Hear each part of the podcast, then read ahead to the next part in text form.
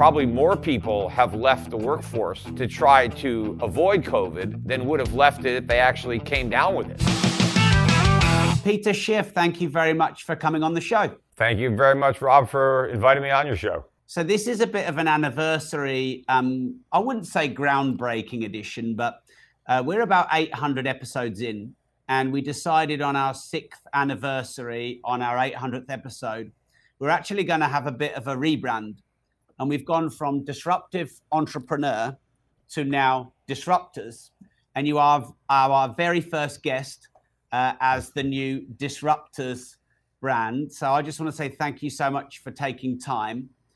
Now, I thought we'd do something a bit different because I know you've been on everywhere. I know you've been on Joe Rogan a lot and done many interviews. And I thought, how can I make it a bit more interesting for Peter, who's been interviewed everywhere? So, if it's okay with you, we're going to do five rounds. And round one, round one will be uh, COVID and crashes. Mm-hmm. Round two will be economics and money. Round three will be politics and Peter Schiff. Round four will be Bitcoin and billionaires and round five will be quick fire and fun. So, okay. um, is, is that okay with you? Sure, sure. Those are some nice titles. So, all right. So, round one COVID and crashes. What do you think, Peter, will be the full economic impact and fallout of COVID? Well, from what I can tell, I think that it's more of a political economic problem than, than a health problem. Um, you know, there are diseases, people get sick, they get colds, they get flu, and, you know, so they get COVID. And, you know, right now you've got this Omicron variant of COVID, uh, which, you know, a lot of people are getting. I know quite a few people that have had it, but most of them get over it very quickly. Some of them don't even have any symptoms, they just happen to test positive. Uh, from what I can tell so far, um, it's actually less deadly than your standard seasonal flu. So, you know, while I would just assume not have COVID, I think we are injuring ourselves with our policy response economically to a much greater d- degree than COVID. Because obviously, you know, if people are getting sick, they're not going to be productive. They're going to be at home while they're getting over, you know, their, their illness. And so during that time period, they can't be helping to produce goods and provide services.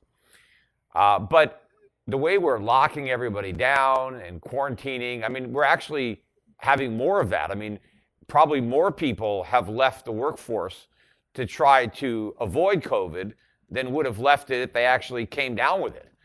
So the, the problem is, you know, we're sidelining such a large percentage of the population. Uh, they're not working, uh, but they continue to consume. And the problem there is that governments are trying to offset the damage that they're doing by shutting businesses down and forcing everybody not to go to work. Obviously, if you're not going to work, you're not earning a paycheck. And so, you know, you're going to have a recession. But what the government is doing is they're saying, well, we don't want the recession. We just don't want people to work. So let's print up a bunch of money and send it out to all these people who aren't working so they can keep on spending, even though they don't have a paycheck. We'll give them a stimulus check, and now they can keep shopping, and so the economy will keep going. But you know, you can't consume if you don't produce. And if all you produce is paper money, then what you're going to get is inflation. And that's what we have. And you can see prices are going up uh, rather substantially all around the world. And that is going to continue. In fact, it's going to accelerate as we continue uh, to move down this uh, disastrous policy path. And this rise in inflation, rise in prices, cost of living, etc., what's that going to do to the economy and how long do you think that's going to last? Well, I mean, it's certainly going to be very problematic for average people. Um, if you're very, very wealthy, it, it, won't impact you as much. I mean, if the cost of eating doubles, I mean, eating is such a small part of your overall budget that you may not even notice it. But if you spend 10% of your income on food and the price of food doubles, and now you got to spend 20% of your income on food and you were living paycheck to paycheck, what are you going to give up in order to afford to eat? You know, and the same thing with energy. Same thing with your rent. You know, if your or insurance or all these costs are going up, it's going to have a much bigger impact on you know, middle income, lower income, and even more so than workers, it's retirees who are living on fixed incomes.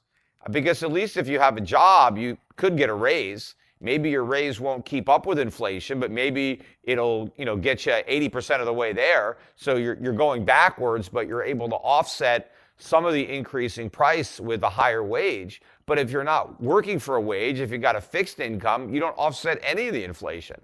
Uh, so it's a huge decline in your standard of living. And it's hard to know how much a lot of the inflation will show up in the official government statistics because I think that we measure inflation inaccurately. I think prices are going up a lot faster than most government indexes would reveal.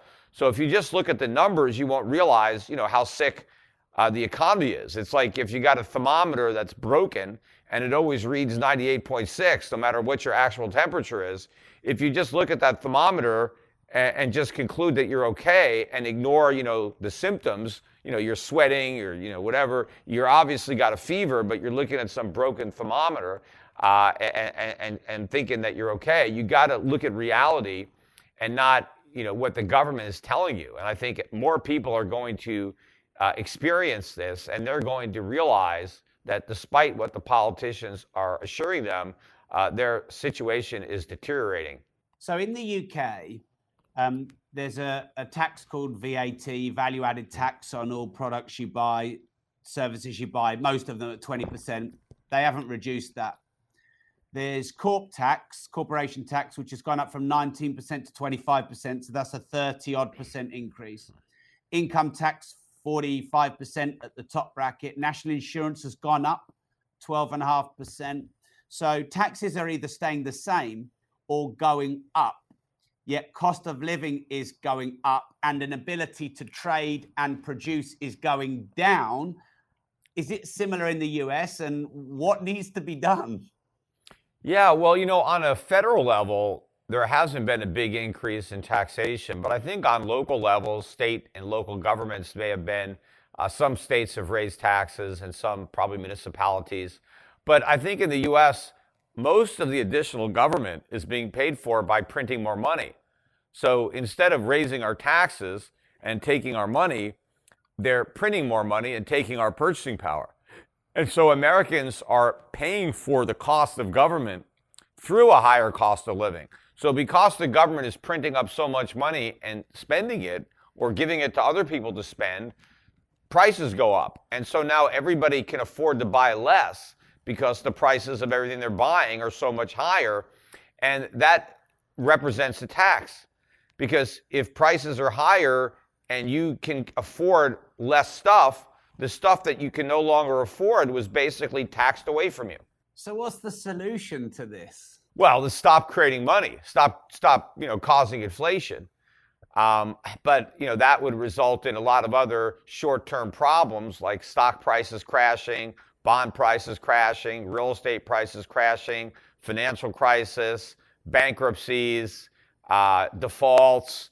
Uh, a, a lot of really bad things are going to happen if the Fed stops creating inflation. But of course, even worse things are going to happen if they keep creating inflation. So there's really no easy way out of it. There's just a bad way and a worse way. And unfortunately, we're choosing the worse way. And um, so I guess it reminds me of the sort of Austrian versus Keynesian thought process of economics. Minimum intervention would be Austrian, Keynesian would be more governmental informa- uh, intervention. Where would you sit on that? Well, I'm obviously an Austrian, but you know the Keynesians today aren't even Keynesians. I mean, Keynes wouldn't even be a Keynesian today, because at least Keynes, you know, and I disagree with his theories, but at least he understood that over time budgets have to be balanced. So Keynes's idea was that during times where the economy is weak, the governments would stimulate the economy by running deficits. And then when the economy recovered and was strong again, they would run surpluses to pay off the debts that were run up when the economy was weak. And so that over the course of a total business cycle, the government national debt would not rise. It would just go up for a while and then come back down. Uh, but today, we run deficits during good times and then even bigger deficits during bad times. So there's never a surplus to pay off anything. And you know, even Keynes knew that you can't borrow indefinitely, that you got to pay the piper. Well, we think that you know we're going to get a free ride, uh, but you know we're in for a rude awakening. So um, some people call you Doctor Doom. Do you think that's fair? Yeah, well, you know, they, they, I haven't really been called Doctor Doom in a while. I mean, they started calling me Doctor Doom back on CNBC when I was coming on in 2005 and 2006, warning about the housing bubble and the coming financial crisis. And they called me Doctor Doom because of that. And I used to say, well, you know, I'm Doctor Reality. And as it turned out, I was right. I mean, the crisis that I was warning about that earned me that moniker happened. Uh, and so I was Dr. Reality. You know, they, they were the ones that were living in a fantasy world. I was just trying to, uh, you know, bring reality into the conversation. Uh, and, you know, the same thing I'm, I'm warning today about a much bigger uh, financial crisis, currency crisis that is waiting for us here. And you can call me Dr. Doom if you want, because, I mean, I am forecasting some economic doom for a lot of people. But it's not because I just want to make that forecast. It, that, that's what's there. That's what I see because I understand uh, the errors that the central banks and governments are making, and I know uh, what what the ramifications are. Just like I knew that uh, when Greenspan was in charge, inflating the housing bubble. But you know, the powers that be did not. I mean, they thought we were enjoying genuine prosperity, and I knew they were wrong. And the same thing is happening again. This is an artificial bubble inflated by central banks, the Fed in particular. And, uh, you know, the crisis that we have, uh, you know, laid the foundation for is now much greater than the one back then. But of course, the same people who were oblivious to the coming 2008 financial crisis are oblivious to this one you know, even though it's even bigger. But the causes are the same. I mean, it's the same uh, bad policies uh, that have caused the problems that have sown the seeds for the next crisis. So, when do you think the next crisis is coming? How big and how bad do you think it will be, and how long do you think it will last? Well, you know, we I think the balls are already in motion because you know we had this big increase in consumer prices in 2021. Uh, we get the official CPI numbers, I think, on Wednesday here, but it's going to show that prices were up 7%, maybe a little bit more uh, during 2021.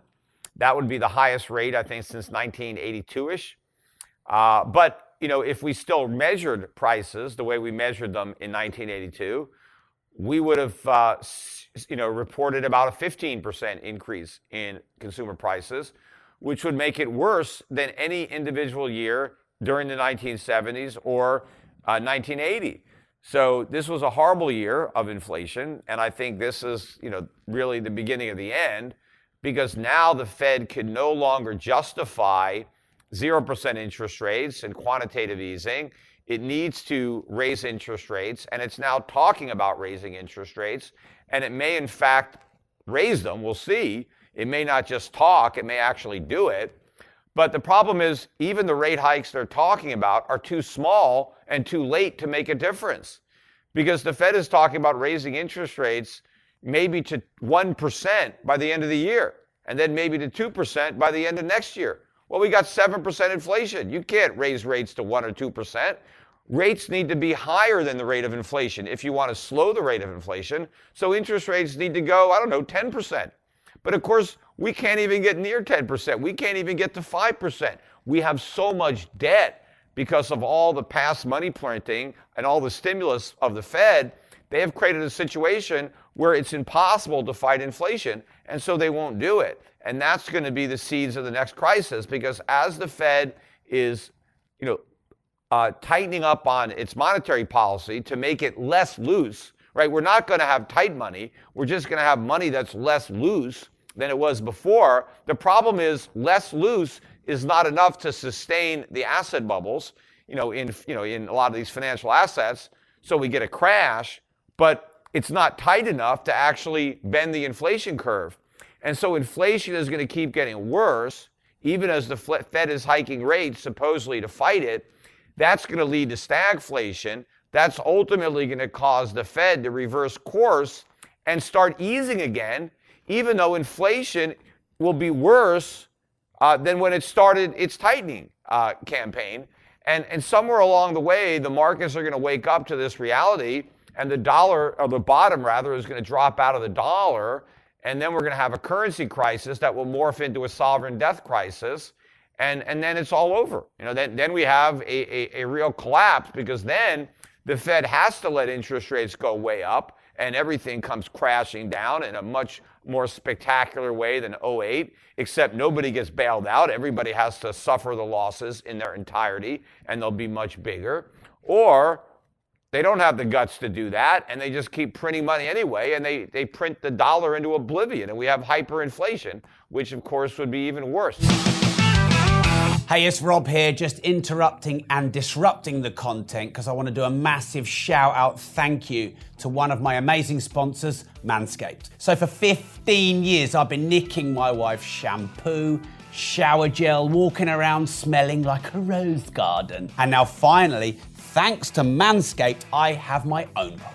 So they do toners, they do deodorants for certain parts of your body, they do body wash, two in one shampoo and conditioner, and the thing I like the most, as you can see, is the non nick shaver. So thank you to Manscaped for being a great sponsor. If you want to get any of these great Manscaped products at a 20% discount on me, go to manscaped.com and put in the promo code ROBM20. ROBM20 now. So thanks again to my sponsors, Manscaped. Okay, so Peter, um, you wrote uh, a book called How an Economy Grows and Why It Crashes.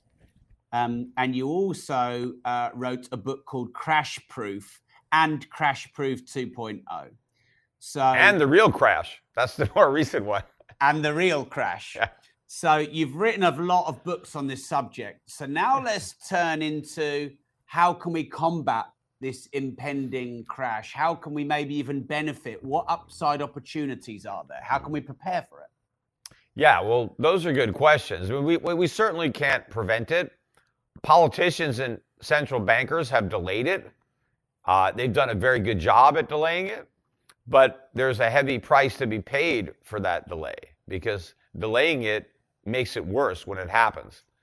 But that's okay for most politicians because if it happens on somebody else's watch, well, then it's somebody else's problem.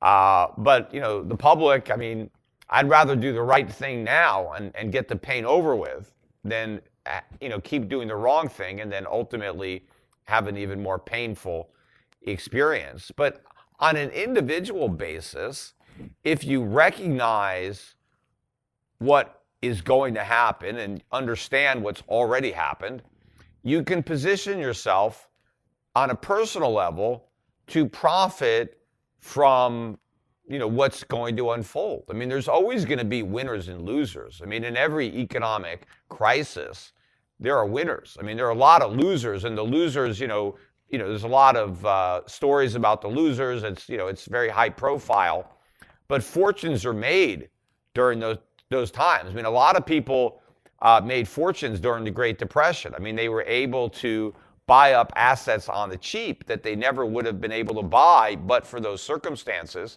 And that later ended up being, you know, a springboard to incredible wealth. So I think there's going to be a lot of opportunity uh, for people to get rich uh, while a lot of other people are going broke, right? Uh, so the question is, how do you avoid going broke? And stay rich if you're already rich, or maybe get richer, or maybe get rich if you're not rich now. I mean, how can you take advantage of the circumstances? And I think what you need to do is you need to understand all of the artificially inflated assets and get out of those. So don't own the stuff that's going to crash, uh, but own the things that are going to rise in value when all that stuff crashes uh, you know, get out of the most overvalued currencies and into uh, more fairly or better valued cu- currencies. or, or better yet, get out of currencies completely and own real money, have own gold and silver, but own uh, assets in countries, emerging markets, uh, whose economies will will get benefit from what's about to happen. Um, you know, certain asset classes and businesses will thrive in this environment because I think if the dollar crashes, the way I believe, uh, Americans are going to substantially reduce their their spending. And you know, right now we have these record trade deficits. The world is sending a lot of goods to America that we can't afford and we didn't produce. Uh, but those are goods that the world produced, and you know they don't get to consume those goods. They sent them over here to America, and we got them. And what did we give the producers? We gave them pieces of paper. We printed up some money and, and gave it to them. Well, when that money crashes, uh, they're not going to want it anymore. So all that merchandise isn't going to be shipped over to the United States. But that doesn't mean they're going to stop producing it. It just means somebody else is going to consume it. And so try to figure out who is going to consume what Americans are too broke to consume, and you know start investing in those economies uh, where standards of living are going to rise and costs of living are going to go down. Uh, you know, because the world has been supporting the United States for decades, and that's been a, a big burden and when that burden is no longer there, it's a huge windfall for the rest of the world because now instead of having to support America, they, they, they free up those resources uh, to invest you know, in their own economies. They, they have all those goods that now they can consume that previously were being uh, diverted for American consumption. So Americans suffer, right, because our ride on the global gravy train is over. Uh, we can't just consume anymore without producing but the rest of the world has been producing. They just haven't consumed it all because they've, they've sent their stuff here. Uh, so I think there's going to be big changes in the, the global economy, the global pecking order, relative values of currencies and assets and incomes. And I think if you're on the, the winning end of that transfer, you can do very well. I mean, I think I've positioned myself, I think I've positioned my clients to be on the winning end of that transfer. Uh, and we're just, you know, sitting back and just, you know, watching it happen and waiting for it to play out. So I've just uh, developed an apartment block, 159 tenant units. Mm-hmm. And my plan with that was to hold it forever. Um, I've bought some Bitcoin, though, probably maybe less than 5% of my wealth. My plan was to hold that forever. Like to buy nice gold watches. My plan was to hold them forever is there is there an argument that you should just buy a fundamentally good asset and just never sell it?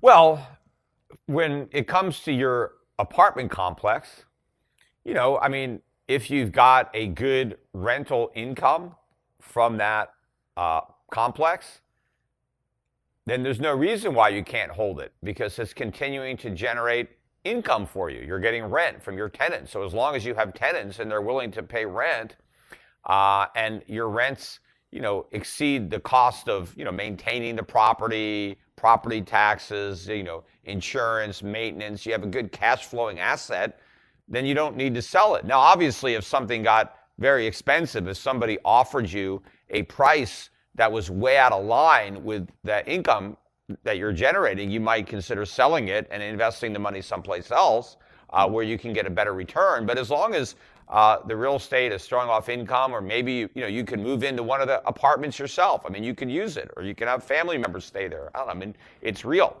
So hmm. yeah, you could hold that forever if you wanted to. You don't have to make that determination now. Forever is a long time, and circumstances may change.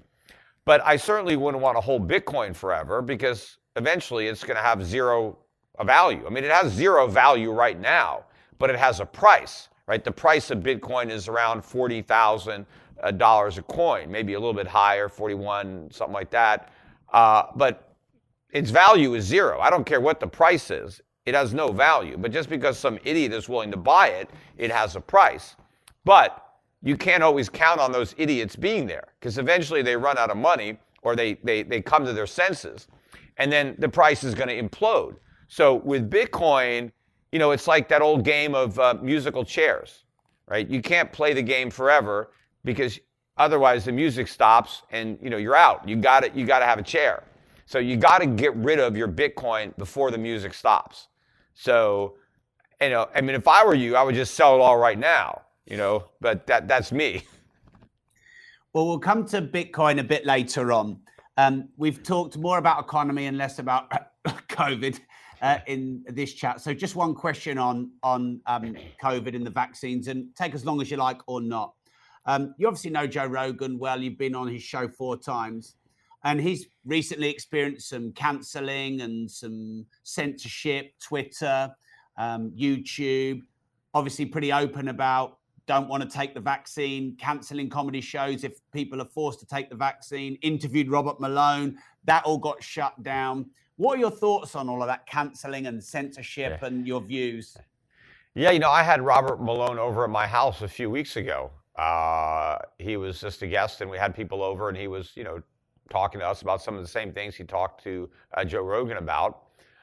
But I agree with Joe Rogan. I mean, first of all, I, I, think this is a real assault on individual liberty and freedom for the government to try to force people uh, to take these uh, take these shots uh, if they prefer not to. I mean, everybody's circumstances are different.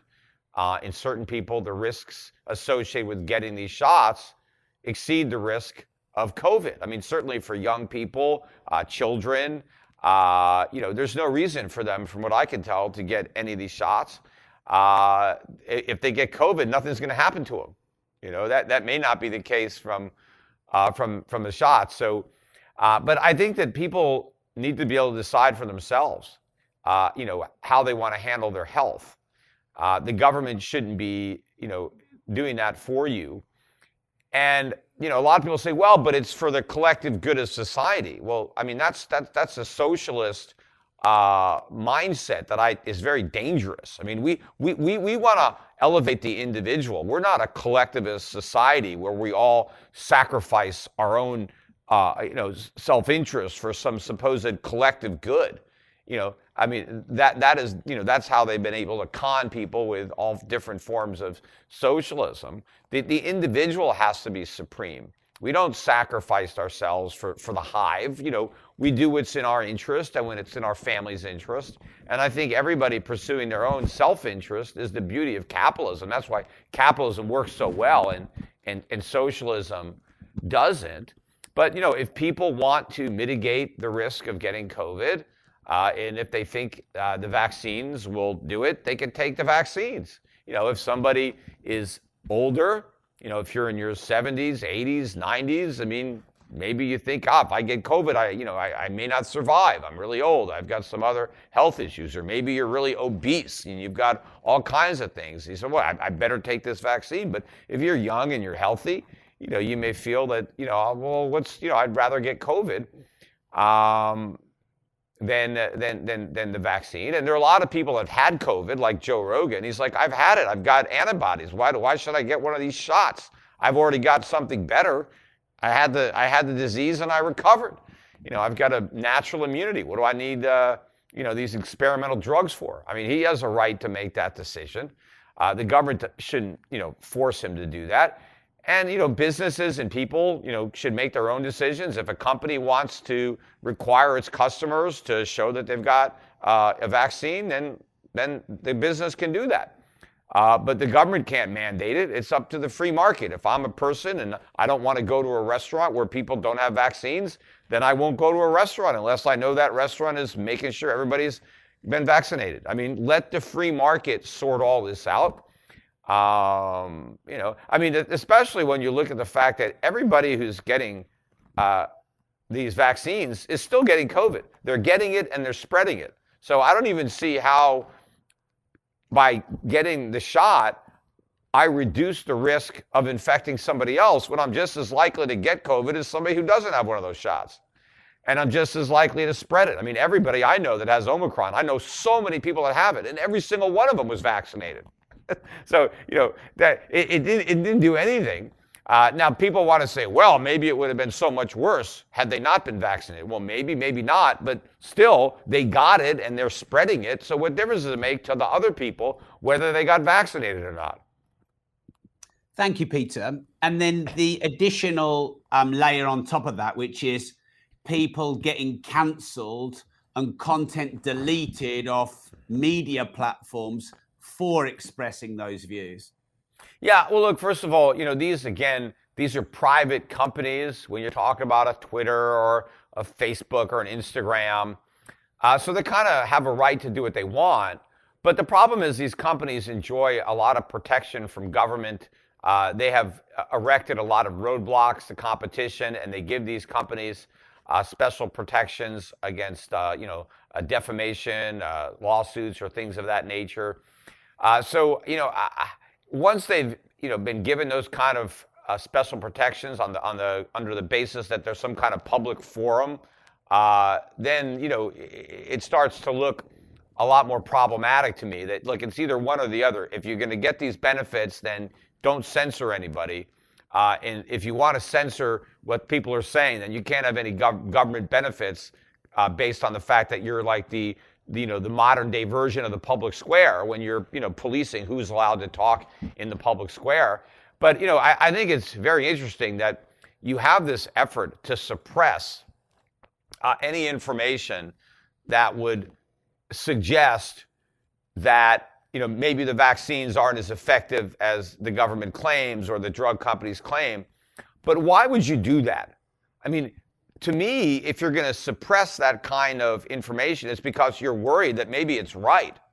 Because if it really isn't true, then why suppress it? I mean, I'm allowed to go out there and, and, and say all kinds of crazy things, right? I can say that, you know, hey, we never went to the moon. It was all a fake. I could say that there's space aliens that the government is hiding somewhere in some secret area. I, I can claim that Elvis Presley is still alive and he's my neighbor. I can say all kinds of nutty things, but nobody suppresses that, you know, because you can obviously refute it. I mean, it's, you know, you don't need to, uh, you know, censor people from saying stuff that's wrong. You can just overwhelm it with evidence that, that it's wrong.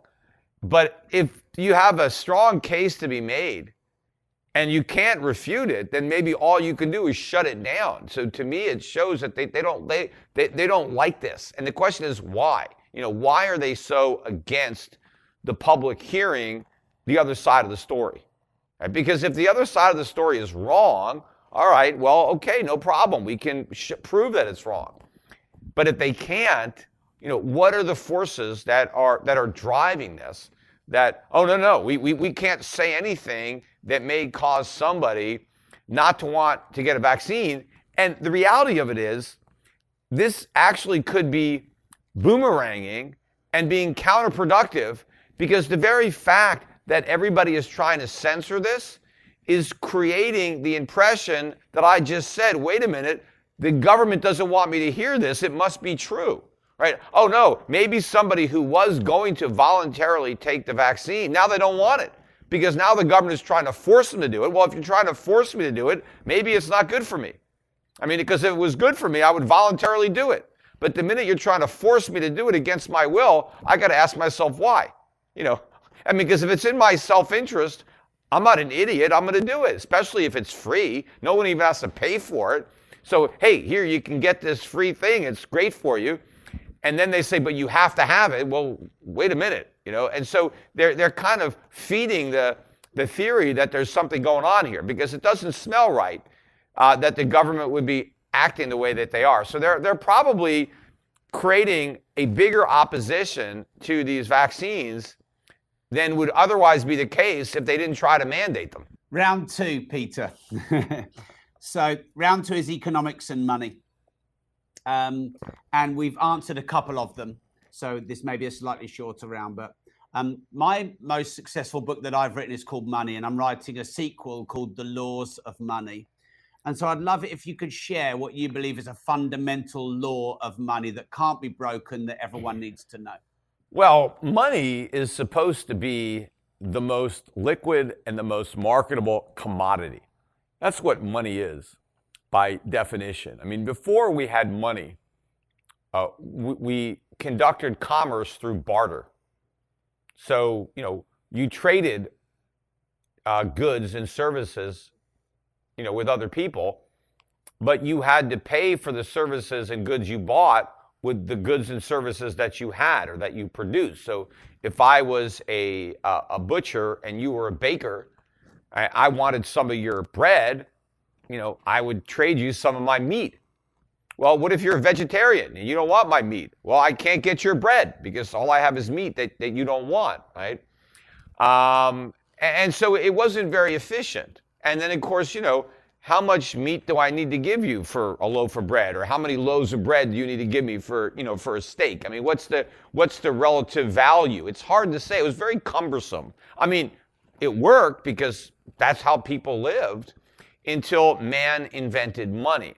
And so what money was was a commodity that everybody could agree on that you know it was universally accepted in exchange for other goods and services. So I could buy your bread and I can pay you in money instead of my meat. And then you could take the money and buy whatever you wanted with it. But the money was also a valuable commodity, like bread or like meat. And so a lot of things, you know, were money. But ultimately, metal ended up being the best money. And they made metal into coins. And the best metal for money was gold. And so you know, over time we learned that gold was the best form of money, and gold functioned as money uh, very efficiently for thousands of years. You know, uh, but eventually, man developed uh, money substitutes, currency, which could circulate, you know, alongside of money, uh, and and and and be a medium of exchange and a unit of account.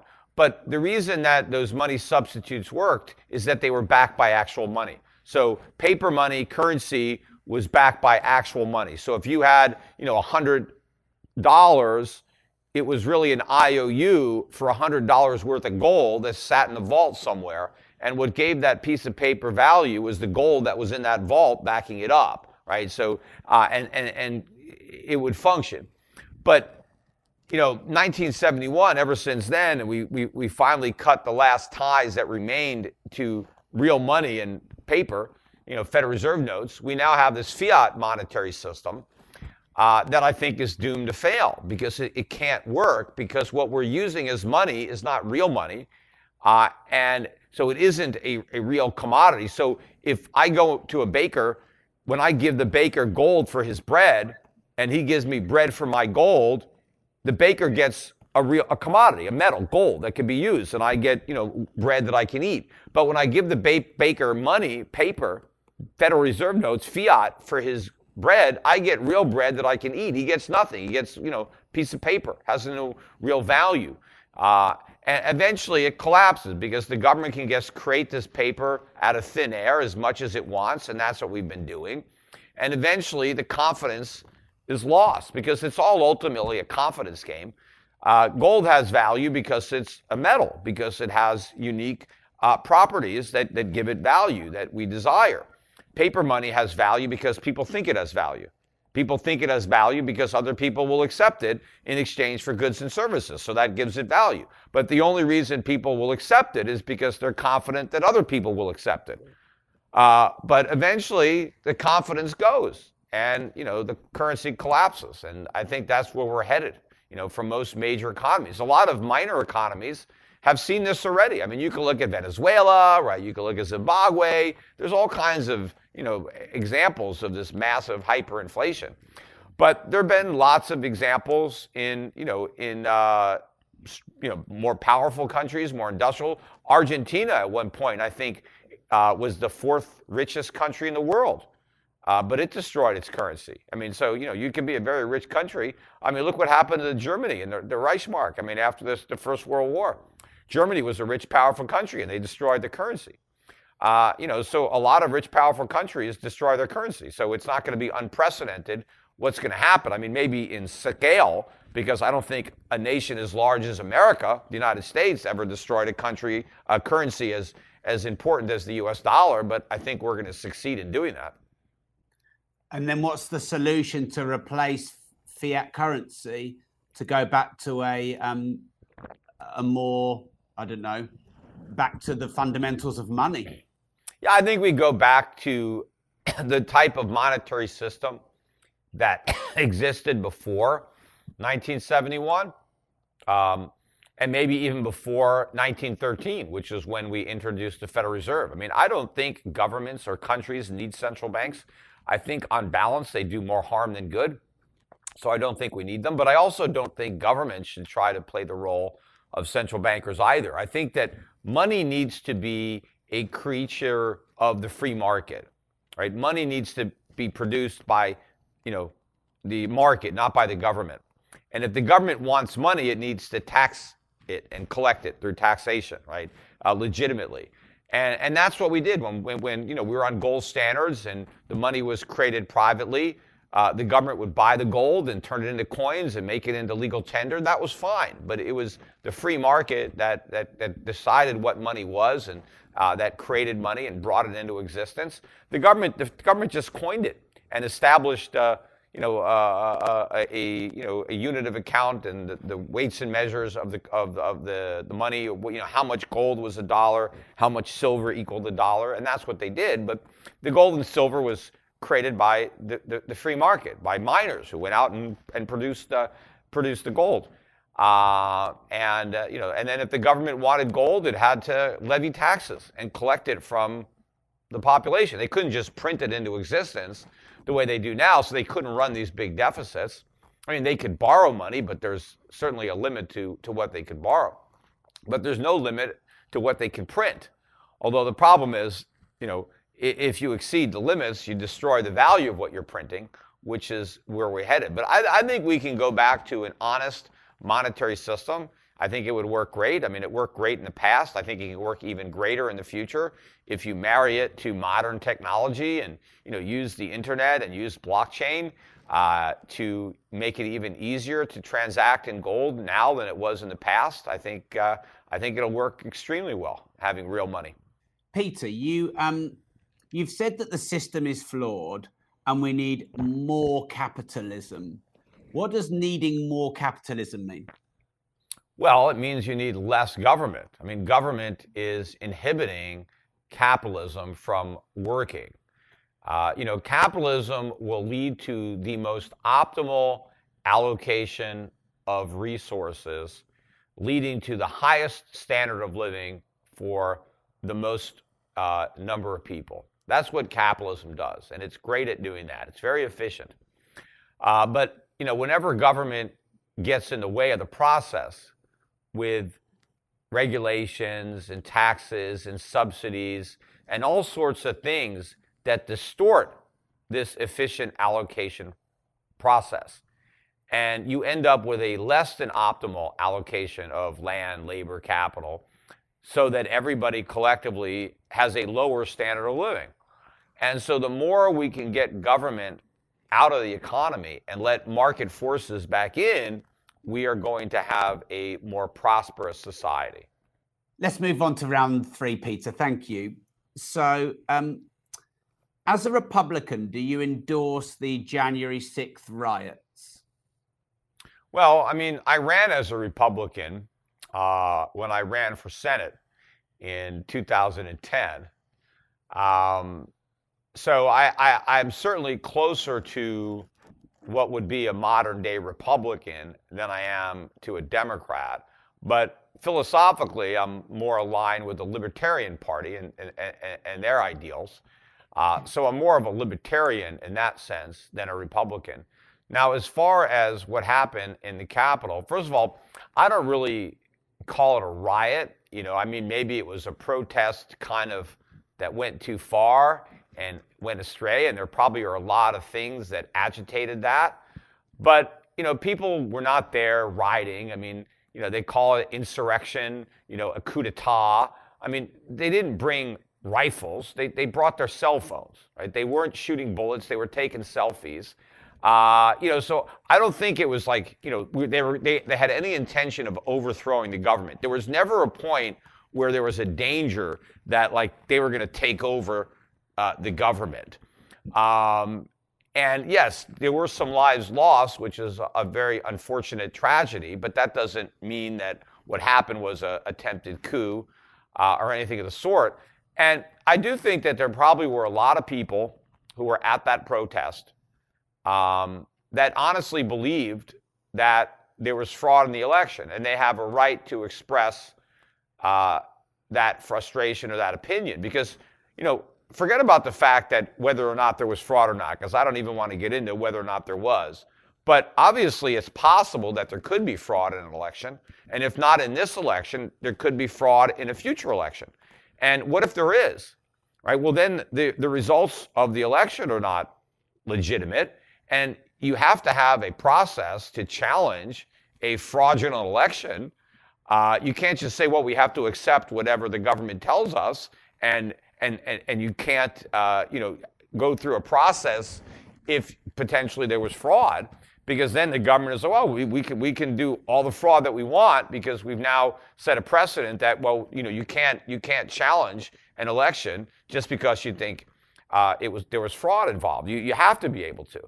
And, you know, but this particular time, and I think we've had lots of challenges to election results. I mean, a lot of times the loser in an election demands a recount you know, he says he thinks there was fraud. Look into this. Look, okay. I mean, you know, there's a whole process. I mean, you know, because there's an election and they don't certify the results, you know, immediately. So there's time to look into allegations. There's a whole legal process. So, you know, you don't have to just accept at face value uh, the raw vote counts at the initial, you know, initially. But I think there were people that actually thought that uh, uh, there was fraud involved in, in, the election. You know, maybe there was, maybe there wasn't, but they certainly uh, had a right to express and protest the fact uh, that they held that belief. Thank you, Peter, for answering that. So, um, what do you think of the direction the Republican Party has taken since 2010 and your Senate run then? Well, you know, I didn't like the direction it took under Trump. I mean, I didn't, I, I, I didn't necessarily object to the things Trump was saying uh, on the campaign trail because I largely agreed with a lot of the stuff that he said. Uh, he was railing against our trade deficits and the degradation of our industrial base and the incompetence of uh, past uh, presidents and administrations and bad trade deals.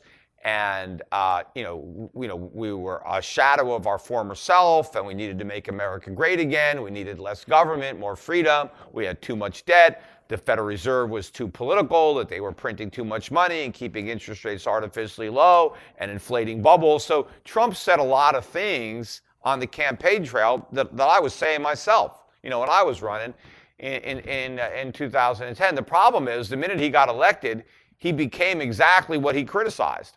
You know, he, he, he, he was now coming up with fake government numbers, and, and, he was demanding the Fed print more money and artificially lower interest rates, and he was making deficits bigger and uh, increasing government spending, military spending, welfare spending. I mean, he did everything that he criticized prior administrations for doing, and you know, he left the country in worse shape than he found it. That was a big problem, and you know, he steered a lot of the Republicans in the wrong direction.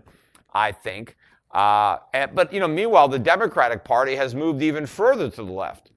You know, I mean, now the Democratic Party is to- really the Socialist Party. The Republican Party is the Democratic Party. The Democrats are the Socialists. I mean, there's nobody really that represents limited government, fiscal responsibility, sound money, stuff like that. I mean, the party that's just a libertarian party, but they're they're insignificant in in in the, in the political landscape because they're not going to go anywhere, right? They don't have any uh, you know representation in Congress, and nor are they likely to get any. Uh, so yeah, I don't like what's happened to either party. I don't like what's happened to the Democrats. They're worse than they used to be. The Republicans are worse than they used to be. And of course, now are they a little better now? now that Biden is president. But, you know, of course, it's disingenuous because you have these Republicans now who are criticizing Biden's spending. Well, where were they when Trump was spending? You know, they're criticizing the, the inflation that we're having now. Well, we had inflation under Trump. It just wasn't showing up yet in the numbers. But the inflation comes from financing budget deficits by printing money. And that's exactly what we did when Trump was president, yet none of these Republicans had a problem with it. Now all of a sudden they got a problem with it, you know, when there's a Democrat. I mean, they, now they want to talk about, uh, you know, not raising the debt ceiling. Okay, well, why'd you raise it when Trump was president? I mean, what's the difference? I mean, if you don't like the debt, then don't raise the ceiling. Doesn't matter if the Republican, if a Republican is president, don't raise the ceiling. You know, that was one of my signature issues when I ran in 2010, I wanted to be the vote in the Senate to make sure that the debt limit was not raised. I, I, under any circumstances, I, was, I would have filibustered it. Uh, I want the government to cut spending. You know, whenever they get to the debt ceiling discussions, they say, you know, America always pays its bills, so we have to raise the debt ceiling. The reason we have to raise the debt ceiling is because we never pay our bills. We just go into debt instead of paying our bills. I want to stop the debt. I don't want the debt to pile up anymore. You know, I want to no more deficit spending and let's actually deal with our bills. Now, of course, our bills are unpayable. That's why we have to keep borrowing. So we need to deal with that. We need to restructure our debts. You know, we can't repay them, but going deeper into debt is an even bigger problem. Would you run for office again? You sound quite passionate about this. ah, I mean, I don't know. I mean, never say never, right? But I have no immediate plans to run for anything. So, round four, Peter. Um, Bitcoin and billionaires. So, um, what do you think of the influence of the big tech companies on the world right now? You know, we might say Apple, Facebook, Amazon, etc. What do you think of their influence on the world? Well, you know, they obviously have a substantial influence. And again, I think part of that uh, is a function of a cozy relationship that they have with, with government, special protections that they get from government, from competition. But also, I think they have been among the primary beneficiaries of the Fed monetary policy, which has inflated these asset bubbles and has uh, you know, elevated the value of their stocks. And that has given them undue uh, influence because they can take these overvalued stocks and you know, use them as currency to buy out competitors and get bigger and bigger and bigger. And none of this would be happening in an environment of sound money with much higher interest rates. So, you know, these, these companies have been the primary uh, beneficiaries. I mean, there's obviously been substantial losers as a result of this policy. Uh, but, you know, these companies are going to, uh, you know, bear a, a, a pretty a large share of the burden when the air comes out of this bubble. So they're gonna they're gonna they're gonna you know get payback eventually when their share prices collapse, uh, and maybe that's already started. You know we've already seen the beginning of that so far in 2021. It's uh, or 2022. It's been a, a disastrous year already uh, for a lot of these high flying companies. You know no earnings or or small earnings relative to their prices. Uh, so maybe the day of reckoning is uh, is close at hand. So we're back to the Bitcoin question, Peter. I've tried to delay it as long as possible. um, so you tweeted recently don't wait for the bubble to deflate completely before recognizing what it was. Just open your eyes and your mind and sell your Bitcoin now while others still have their eyes closed and minds shut and I think most Januaries you've been sort of, you know, saying, you know, get out of Bitcoin, or many Januaries, and it still seems to be here. So, why is it going to go to zero? I mean, you've probably said it before, but it's still here. It won't go away. It's still here, you know. Uh, but you know, yeah. So I mean, Bitcoin's price is about the same as it was a year ago. In fact, relatively soon, probably within the next few days, it will be negative on a year over year basis. And you need to ask why is that? Because in 2021, there really was a record amount of hype surrounding Bitcoin and other cryptocurrencies. I mean, like I've never seen, and not just hype, but massive advertising campaign from all sorts of crypto-related companies that got started up in the, you know, in the uh, IPO SPAC wave of 2021. So, I mean, Bitcoin was really shoved down everybody's throat in 2021. I mean, especially look at a network like CNBC, nonstop uh, crypto ads. I mean, one ad, ad after another, nonstop throughout the day. And then their, their list of guests, uh, including all these pumpers from the Bitcoin world and various companies out there touting uh, Bitcoin with pie in the sky forecasts of spectacular price appreciation, and all of the on-air, you know, hosts and you know they're all agreeing. I mean, nobody is really uh, challenging any of these people, uh, despite you know, how ridiculous, you know, their forecasts are, or what they're saying. And despite all this positive press, right, and massive money spent to convince people to buy basically nothing, worthless tokens, why didn't the price go up? Because lots of people were buying, right? And you had these institutions, right, come in and start buying Bitcoin. Why didn't all that buying drive up the price? That's because there was somebody else selling, right? The, the, the, real money was getting rid of Bitcoin in 2021. That was the big opportunity. The average person who bought Bitcoin in 2021 is way down on that buy. Uh, you know, Bitcoin got as high as 69,000, and right now it's around 41,000. Uh, you know, that's a pretty substantial decline in, you know, in a few months. Uh, but it's still got a long way to go uh, because ultimately it doesn't have any value. It has the perception of value, and because people perceive value where it's not there, they're willing to, to buy it, and there's a price associated with that perception. And as long as people think they can get rich buying Bitcoin, they'll buy Bitcoin. But when they no longer believe they're going to get rich, they won't buy it. And when they think they're going to get poor, if they keep hodling it, then they're going to sell it. And you know, you, you, this is you know billionaires in Bitcoin. The Bitcoin billionaires bought their Bitcoin a long time ago, right? If you're a billionaire buying Bitcoin today, you're not going to be a billionaire if you buy a lot of Bitcoin. Uh, but people became billionaires getting in early, and now they're cashing out. Uh, but the people who are buying now are the bag holders. And, you know, uh, the big push was to get the institutions on board. And they may have succeeded to a small degree in 2021, suckering in some institutional money. But I think that after being burned so badly, uh, I think the institutions that put their foot in the water and, and now see how cold it is, I think they're, they're not going into the pool. Uh, so the mar- I think the, the price is headed down. And you know, there's a lot of leverage in Bitcoin now that didn't exist in the past because a lot of people who bought Bitcoin, you know, when it was a lot lower in price, they're sitting on these huge gains, paper gains, uh, and they, they want to spend some of that wealth. They want to buy a new car, they want to buy a new house, they want to travel. But in order to do that, they'd have to sell their Bitcoin. And they don't want to sell their Bitcoin because they're so greedy. They think it's going to keep going up. And so they don't want to sell. Plus, if they sell, they have to pay a capital gains tax. They don't want to pay that. So a lot of people have just been borrowing against their Bitcoin. They've been taking out loans and they pledge their Bitcoin as collateral. And now they go out and buy stuff with the money they borrowed. And they didn't have to pay any taxes because they never sold any Bitcoin. Well, here's what's going to happen uh, to, to those people Bitcoin is going to crash.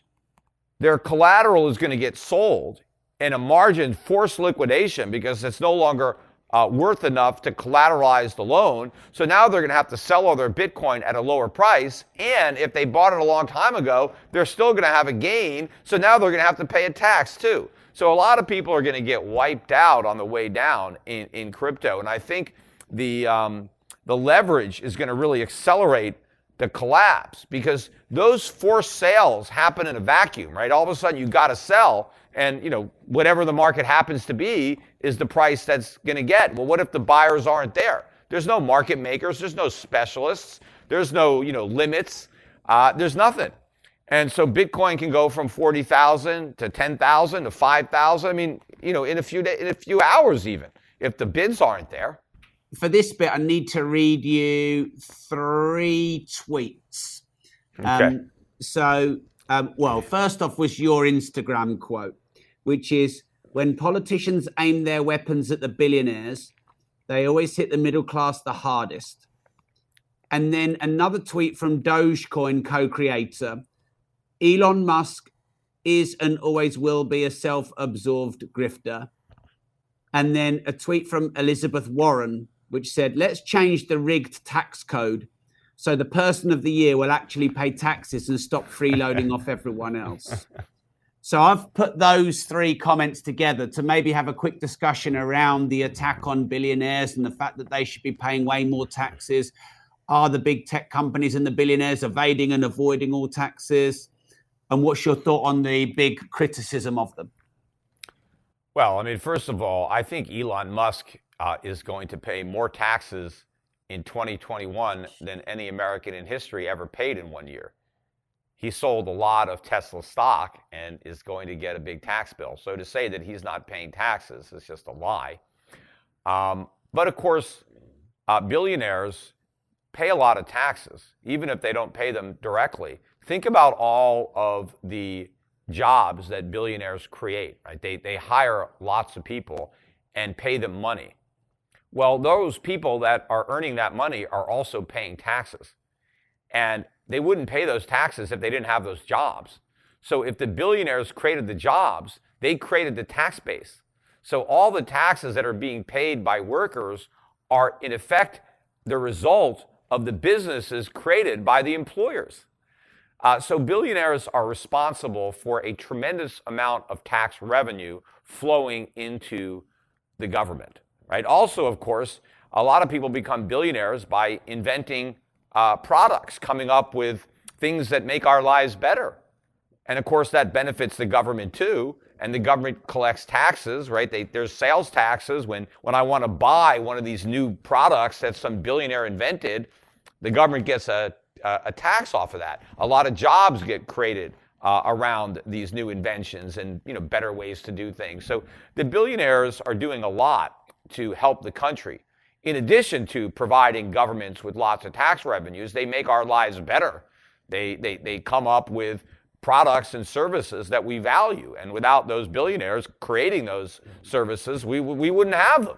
You know, most Americans never invent anything. They, they, they, they never employ anybody. You know, they just go through life consuming what other people produce and, and, and, and collecting paychecks that other people write. You know, so to try to say that, oh, you know, these billionaires are getting a free ride or they're not paying their fair share, it's complete nonsense. It's because Elizabeth Warren doesn't understand capitalism, doesn't understand how a market works, doesn't even realize uh, how her salary is being paid because Elizabeth Warren's the one that doesn't pay taxes. She, she lives off of taxes. The taxpayers pay her salary. The fact that she gives some of that money back is irrelevant because she got it all from the government in the first place. So if she gives back a little of what she got, she's still a net recipient of government money. People that work in the private sector are paying in. People working in the public sector are drawing out. So it's the politicians that are getting a free ride, like Elizabeth Warren, uh, not uh, entrepreneurs like a Bill, uh, like like like, um, Elon Musk. Now I know Musk is a bit of a, uh, you know, not the greatest example because Tesla does get government subsidies you know, for solar, which I'm opposed to. So he's not the poster boy for the best, you know, uh, free market actor when, you know, he's got so many deals with government uh, for, you know, subsidies to his product. But I don't blame Musk for taking advantage of the subsidies. I blame the government for creating the subsidies that allow him to take advantage of it because people will take advantage of whatever opportunities they have.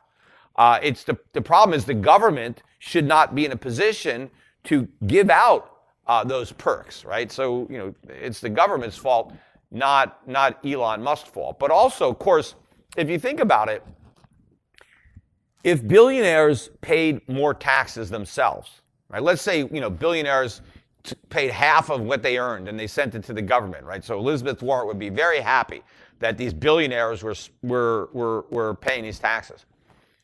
What would the consequence be for the economy of billionaires sending a lot of their money to the US government, right? Because the consequences would be grave. Not for the billionaires, but for the economy. Because let's say a guy is earning, you know, $100 million a year. And right now he's paying, you know, 20 billion dollars a year, 20, 20 million in taxes. And Elizabeth Warren says, no, no, no, you need to pay 50 million in taxes, right? 20 million is not enough. You need to pay 50 million, right? Well, let's say that guy starts paying 50 million instead of 20 million. What is going to change in his life? You know, is he going to have to reduce his lifestyle? Is he going to have to, you know, not travel as much? You know, uh, not you know, buy as nice a car, uh, not, you know, do all the things that they do. You know, uh, no. I mean, what's the difference? I mean, most people that earn, let's say, $100 million a year, maybe they're spending 10 million a year, if that, of their 100 million. I mean, that's what they're spending. The rest of it is being invested, right? And, and so if you raise taxes on somebody that earns that much money, you're not going to reduce the money they spend enjoying their lives. Right? They're going to continue to live a, a, a, a grand life, uh, which is the reward for the income that they're earning and the value that they, uh, that they added to generate that income. What's going to happen is they're going to have to substantially reduce their investments and maybe to another extent their charitable giving, right? Money that they could have given to charity, they're going to give to the government instead, or money that they could have invested in a business, in uh, capital formation, job creation, that money won't be invested. That money is going to be sent to the government. And so the question is what is better for the economy? Having a billionaire invest $30 million a year productively in businesses that are producing goods and providing services and improving people's lives and you know creating employment or is it better to give that money to the government and have the government spend it right? Well history shows you that it's always better to have the private sector invest money than the government spend money. And so if we if we turn private sector investment to government spending we are going to have a lower standard of living I mean, there's no question about it. I mean, look at all the examples, you know, of you know, you know, communist countries where the government spends everything and it's a complete disaster because you have nothing because the government doesn't produce effectively. So we don't want billionaires sending their money to Washington. We want them investing it productively in the economy rather than have it be squandered by politicians. So we're going to now move to the quick fire and fun round, Peter. So, oh, oh, I wanted one more point because the quote yeah, that the, the, the tweet that I was referring to too about you know when they, they pretend they're going after billionaires, mm. that's the, in the in the um, the infrastructure bill that passed, um, and I think also in the Build Back Better, you know, you know, but that one didn't pass. But there is a lot of money that they're setting aside for added enforcement at the IRS, right? And supposedly they want to force the billionaires to pay more taxes by more heavily auditing them, right? So they want they want to beef up IRS audits so we'd have more compliance. And my point was that the, it's really not the billionaires and the millionaires that they're aiming at because you know they are taking advantage by and large of legal uh, uh, loopholes or you know the, the, the tax code and they are you know reducing their taxes legally they're not evading their taxes, they're avoiding their taxes, and that's not illegal. Uh, you're allowed to arrange your affairs in a way that minimizes your taxes. And if you take advantage of the laws that are written and that results in lower taxes, well, the government can't get any more money from you when they audit you if you're legally uh, reducing your tax liability. The people who are cheating the most are the middle class uh, are the working poor. Now, I, I'm, I do not have anything against the middle class. I'm not saying they're inherently bad. What I'm saying is the middle class doesn't have the ability to avoid taxes legally the way the rich do. They don't. They earn their money in wages. I mean, they, they don't. They don't have the loopholes. So what middle class people do is they cheat. That's how they limit their taxes. They cheat. They they they don't report all their income. Let's say they work for cash right? You're, you know, somebody pays you in cash for something. You don't report it. You just put it in your pocket. You don't put it on your, your 1040, right?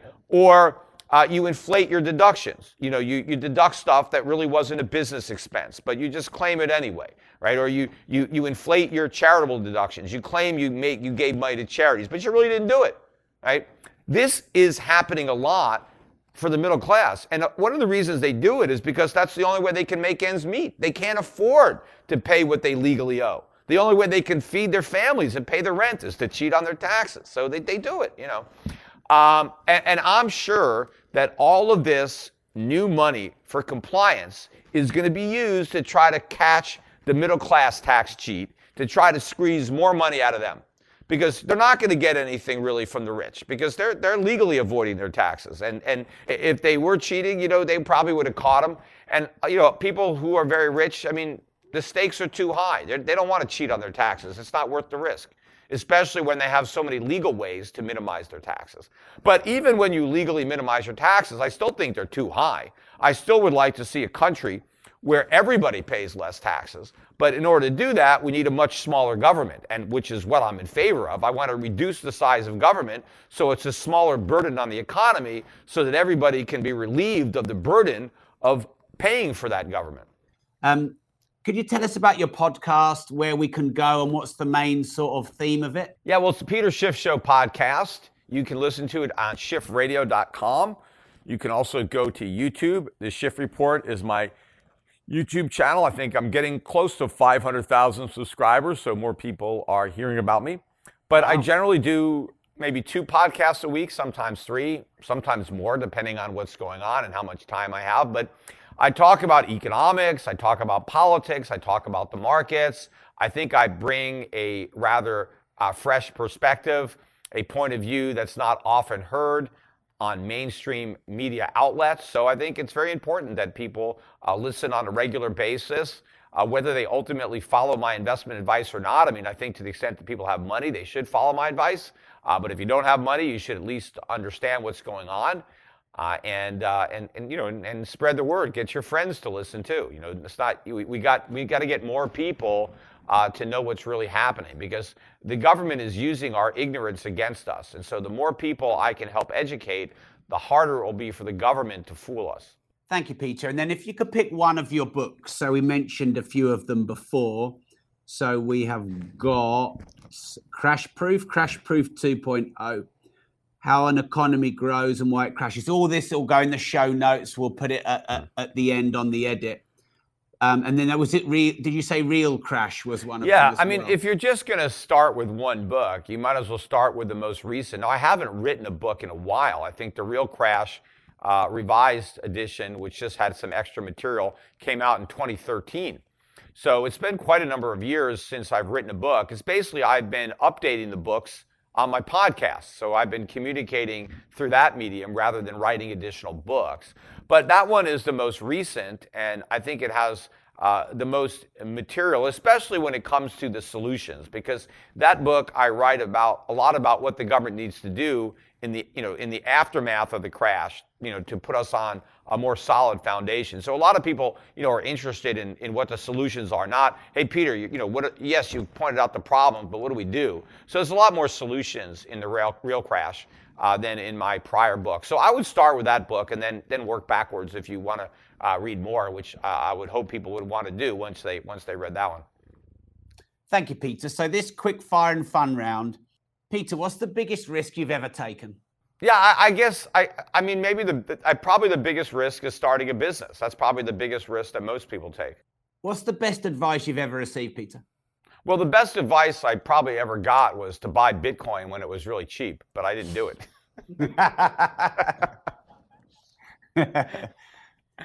but yeah, yeah, that's that, that could be it. I, I, don't have to necessarily take the advice. Because first, I, when you asked the question, I was thinking about what's the best advice that I took. But actually, it's advice that I didn't take. I got I got some really good advice early on to buy it. Peter, what's the worst advice you ever received? The worst advice, probably to buy Bitcoin too. But but you know, um, but no, I've gotten I've probably gotten a lot of bad advice. Uh, you know, some of it I've ignored, not all of it. More recently, people keep telling me to buy Bitcoin. I think I know the answer to this, but it'd still be good to ask it.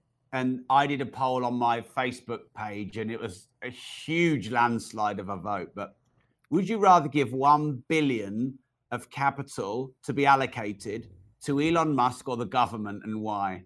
If it was, if my choice was to invest a billion dollars, if I had a billion dollars lying around that I needed to invest, and my goal was not necessarily to enrich myself, but to do something good for society.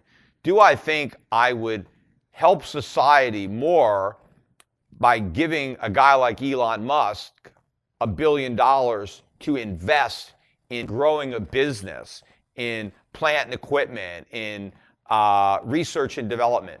Do I think that would be better for society than just sending a billion dollars to Washington so they can divvy it up and send out checks to their friends. uh, and you know the voters to, to buy their votes and to reassure their reelection. I mean, sure, if people got checks from the government uh, in the short run, yeah, that'd be great, right? They'd go out and they'd buy stuff and they'd have something they didn't have. But then the money is blown and it's gone and it's like an adrenaline shot and it wears off. But if I invest the money or somebody invests my money in the private sector and we produce capital that is able to generate goods and services into the future to raise living standards over the long run, then that's much better for society to invest in growing the stock of capital and creating new businesses and new research and development than just having a party and just blowing a bunch of money going out and buying stuff. And of course, if Americans got a bunch of cash to buy stuff, what would they do? They'd go buy stuff made in China, which is what we did with the stimulus money, right? How is that helping our economy to go out and buy more Chinese made products? I mean, it's, it's good in the short run because you get a new, a new thing that you didn't have, uh, but then the money is gone and the product depreciates and then you've destroyed all the capital. So much better off uh, for entrepreneurs to invest money than Washington to spend it in 15 seconds or less, Peter, what's the uh. future of money? I think the future of money is the past of money. I think I think we're going forward to the gold standard. Uh, that's what's worked successfully in the past, and that's what will work in the future. Maybe it will be modernized, so maybe the internet and blockchain will play a part in the future gold standard. But we're going back to sound money. Peter, is tax theft? Well, I think taxation if it is not for the general uh, welfare, uh, basically amounts to theft. That the government is taking money from one taxpayer and simply redirecting it to another. Uh, you're taking money uh, from somebody against their will and giving it to somebody else who didn't earn it. I think that's theft. And I think if taxation is done illegally, right, which is the case in the United States, I think a lot of taxation is viol- you know, violates the U.S. Constitution. I think uh, the government is acting outside the law. And when you take property outside the law, it's theft. And so, in many cases, taxation does equal theft. What's the most expensive thing you've ever bought? Oh, a house. Are you allowed to say how much? Well, a, a lot. but I, t- but you know, I, I I can sell it for a lot more than I paid. That's for sure. I'm living I'm living in a big real estate bubble here in Puerto Rico. Yeah. But you know, a house is probably the most expensive thing that most people buy. Although I guess you got the billionaires and they buy these super yachts for hundreds of millions of dollars. So that's probably the most expensive thing that anybody buys. But I, I don't own one of those. Peter, is money the root of all evil? No, no. I think I, I think it's the other way around. It's maybe it's the root of all good. I think that's what Ayn Rand said. Uh, but you know, it's the pursuit of money you, people forget that how do you earn money? I earn money by enriching my fellow man, by, by coming up with ways to please other people. I have to invent uh, goods, uh, products that other people want to buy. And I've got to make them cheaper than, than my competitors. I mean, I have to win people's money, right? I, if I'm a businessman, I don't put a gun to my customer's head. My customers have to voluntarily give me their money because they value the goods and services I'm providing them more than the money they're paying me. And so, to the extent that I've acquired money, it's because I've helped satisfy all of these needs and desires of all these people. Uh, and so, you want people out there uh, pursuing money because they get money by making your lives better. You know, we're all talking about, hey, cancer. Do we want somebody to, sh- to cure cancer? Sure. You know, do you mind that the person that cures cancer gets rich? No. Why should you care if the guy that cured cancer gets rich? I want the guy that cures cancer that gets rich because that's why somebody's going to cure cancer because they want to get rich. And they know if they cure cancer, they, they can get rich, right? We, we want people to get rich doing things that improve our lives because that's how we get them to do it. Because when you take those incentives away and you try to you know, give the government monopoly on that, then, then nothing gets cured, nothing gets done because politicians don't invent things. They don't create things. They just redistribute what other people create. Would you choose, Peter, 10 million cash or 10 million followers on your YouTube channel and Peter Schiff show, and why? Well, you know, I haven't done the calculation as to how much 10 million followers might be worth. I mean, it depends on who's following me. I guess if it was 10 million bots that really didn't even give a damn what I what I had to say, but it, you know, it, it, I, I would have. It would depend on the followers because if I had the if I had 10 million of the right followers, it'd be worth a lot more than 10 million dollars. Uh, because I I think I could uh, succeed in monetizing those followers uh, to a much higher uh, degree uh, than that cash. Of course, if I if I took the 10 million cash, I wouldn't leave it in cash very long. I would quickly turn it into something real. Uh, you know, I'd invest it because I wouldn't want to you know let inflation wipe it out. I've had so much fun on this um, chat interview, Peter. Thanks so much for doing it. I'm really grateful. Where can okay. we follow you? Give us a, um, you know, you're on Instagram, Twitter, YouTube. What are your usernames so we can follow you? Well, I mean, it's Peter Schiff. So on Twitter, I'm Peter Schiff. You'll, I, I finally got verified last year, so I got the check mark. So you'll see me. I got about 600,000 followers and change, 625,000 followers on Twitter. Uh, but I'm also Peter Schiff on uh, Instagram and Facebook.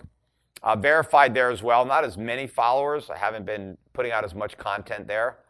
Um, and the YouTube channel, again, I said is Peter Schiff. So just, you know, keep, you know, using, looking for my name. There's some fake Peter Schiffs out there, but they won't have nearly as many followers. So just ignore all those and just, you know, just look for, just look for the verified account or the one that has a lot of followers, at least in relation to those.